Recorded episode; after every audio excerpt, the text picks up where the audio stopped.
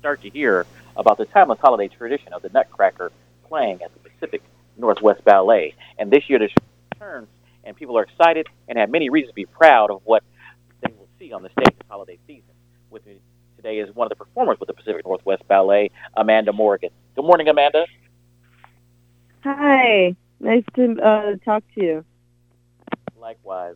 Uh, Amanda, uh, first of all, thanks for joining us this morning. I know it's early, and I believe you may have performed last night. Is that correct?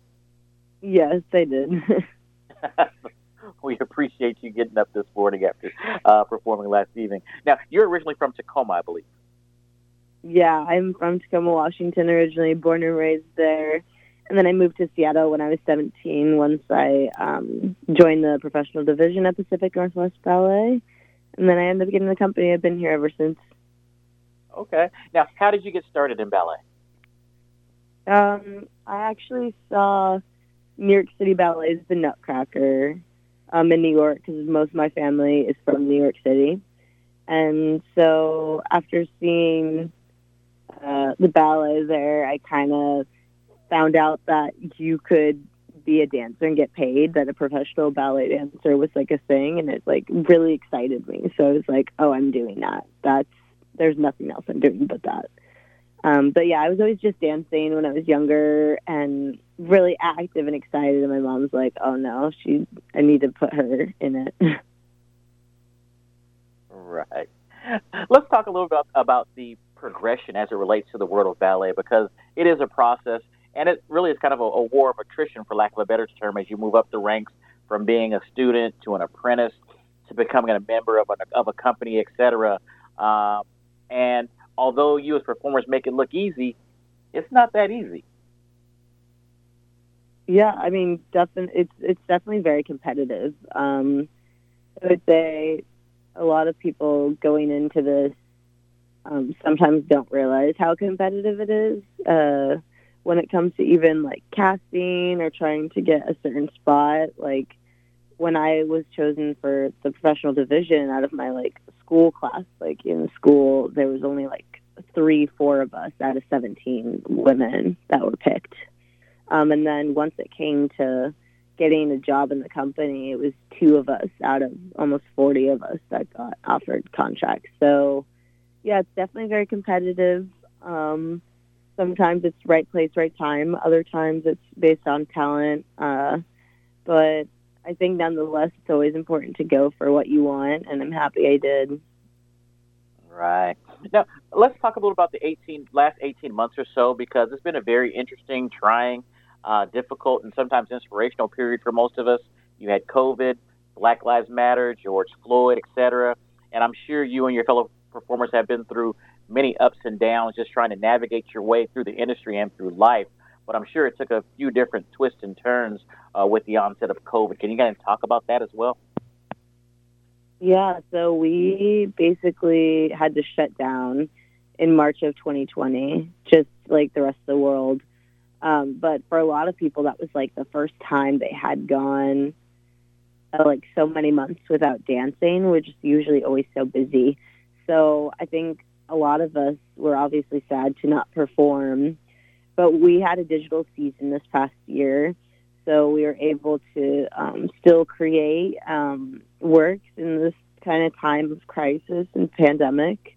Um, and so it gave us the opportunity to still be able to dance and get paid, which was really wonderful. And I don't think every company has that opportunity, so I'm really grateful that PNB was like able to find a solution and do that and think a little bit ahead and be innovative with where you know the company would be going and who um, would be able to like see the work because it honestly made it more widespread not just for people in seattle but for people everywhere. If they just bought you know a ticket they could see it on their screen which was like i think is a huge thing because ballet usually isn't as accessible um, like that.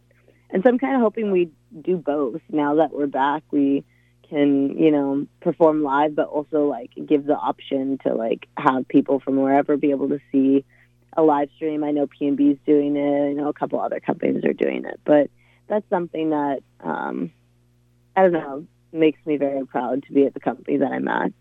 Um i will say like outside in normal life i was very involved with like protests and all these other things. And sometimes it was very um, isolating because I felt like a lot of other people in the company weren't necessarily experiencing things like that. Me being like the only black woman at the time in the company, it was just like there was support, but like for people to really fully understand, you know, what like as a black person, like how um, you were feeling, like seeing everything that was going on and how you were feeling, like my safety, all of that, um, definitely made me kind of like realize, like, you know, coming back into this, like, I'm not going to shy away from talking about what's important, but also like you, utilizing and making the most out of every opportunity that I have because um, a lot of people don't can't say that their career, you know, there's a whole community with them. There's all these people cheering them on or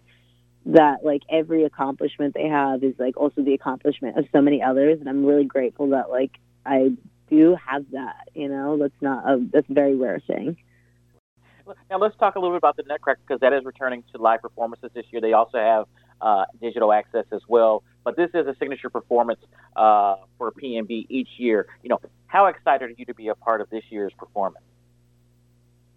I mean, it's it's really wonderful to be back and dancing so much. It is a little hard because we haven't done a Nutcracker for two years, so getting like our bodies in shape. Like I'm in the corps, but I'm in this position where I'm in the corps, but I also do soloist and principal stuff um, in addition. So it's it's a lot of work on some of us corps members when we're doing like you know six, seven plus parts. Uh, but I'm really grateful. I got to debut Dewdrop last weekend, which was wonderful, and it's so wonderful to see all the kids back with us performing too, even if they are in masks. And just think it's like things are starting to feel a little bit more normal. Right. And speaking of the kids, you know, the performance actually incorporates a large number of, of kids or students from the Pacific Northwest Ballet um, School. And I, I, can only imagine that that adds to the uh, excitement and the overall atmosphere of the event, especially because they have so many of their friends and relatives coming to see the performances as well. But with that being said, this year is also very exciting to many African Americans because there are two African American girls who will perform as the lead role of Clara. As I understand it, each year uh, or at least the past few years, the company selected two girls to perform the lead role of Clara, and one of them leads Troop A and the other leads Troop B. And this year, um, it, a black girl will lead both these troops. So I, I think with most performances uh, that are out there for the Nutcracker this season, you'll be able to see a black girl at the center of the stage. And so uh, I say all that to say, you know, how exciting is that for you? Uh, not only to see uh, to see this, but for you to be a part of the same cast that you are personally a part of as well. Yeah, I mean, it's wonderful to see two Black Claras. I I'm looking forward to the time that there'll be a Black Clara and a Black Sugar Plum Fairy. I'm really waiting for that for me to do that, to be honest. Uh, but yeah, I think we're really headed in the right direction, and that's it's very very exciting. I know both of those two little girls personally, and I'm cheering them on. They're just wonderful. You were talking about the young ladies, and I, and I said I know that you spearheaded an effort to provide mentorship to students, uh, the PNB program. Can you talk a little bit about, uh, you know, why why you started to help start that program and what you hope to accomplish with it? Yeah, so I mean, I grew up like in the school at PNB and having like the specific perspective that I had, like most of the times only being the only black girl in the class I felt a lot of times like alone or ostracized or didn't really feel seen at times. And so I, regardless of race, gender, all of it, I was like, there are so many students that at times feel that way. We always feel like as young people that our voices are heard um, by teachers or people at the front of the room.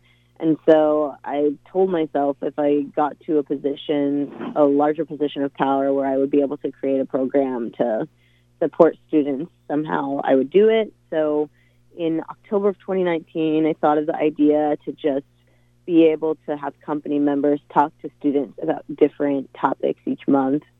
Um, and then it wasn't really until like the pandemic hit that I was able to like start this program with um, PNB soloist CC um, Iliesiu, and we just talked to like five different classes of students once a week about just different things, checking in on them, their mental health, how they're feeling, if they were like doing any hobbies, things like that. Um, and this was during, you know, like the height of the pandemic. And then now we just, um, we have more mentors. So there's uh, up to, I think, eight of us from the company mentoring students. And then two of us are assigned per class, and it's once a month. And we have a different topic each month. So, like, one topic could be like body image, another topic could be like confidence and finding your like inner um just like like how you are as a dancer or like when it comes to like how to like deal with auditions things like that um mm. and i mean i hope that i can just keep building uh it can just keep building as a program but it really has built so much in the past year and the fact that i don't know we managed to even make it happen when it hadn't really happened before ever um in the company is or in the organization in general is like something that like I'm very proud of in my career because I have not been at PNB that long, but I've managed to do a lot in my short amount of time, not just on stage but off the stage. And I think that's the stuff off the stage is just as important. Right now, Amanda, uh, what would you say to those people in our listening audience who have uh, never seen the Nutcracker perform by the Pacific Northwest Ballet, um, or have not seen it in a very long time? Maybe even dating back to when they were in elementary school and were were there as part of a of a of a field trip. Uh, you know, what would you say to them about this year's performance and why they should, um, you know, come see the performance or view it uh, digitally this year? Well, I think for one, we do George Balanchine's Nutcracker. We used to do um, our old Nutcracker, which is Kent Stowell, Stowell's Nutcracker, and they're very different. I think that um, our Nutcracker now is definitely more culturally sensitive and not as racially stereotypical, uh, which is really great because we don't want to, you know, see that really on stage. I think, um, and in, in addition, it's just like I don't know something about all of these artist energies right now because it is our first time coming back and doing this like doing these shows, um, everyone's constantly excited, especially the children. They're always just like so they're beaming. Even though you can't see their smiles, you can definitely see it in their eyes and stuff. So I would say um, it's definitely worth watching. There's so many casts of a lot of um, a lot of the different roles too, and everyone looks wonderful in the roles.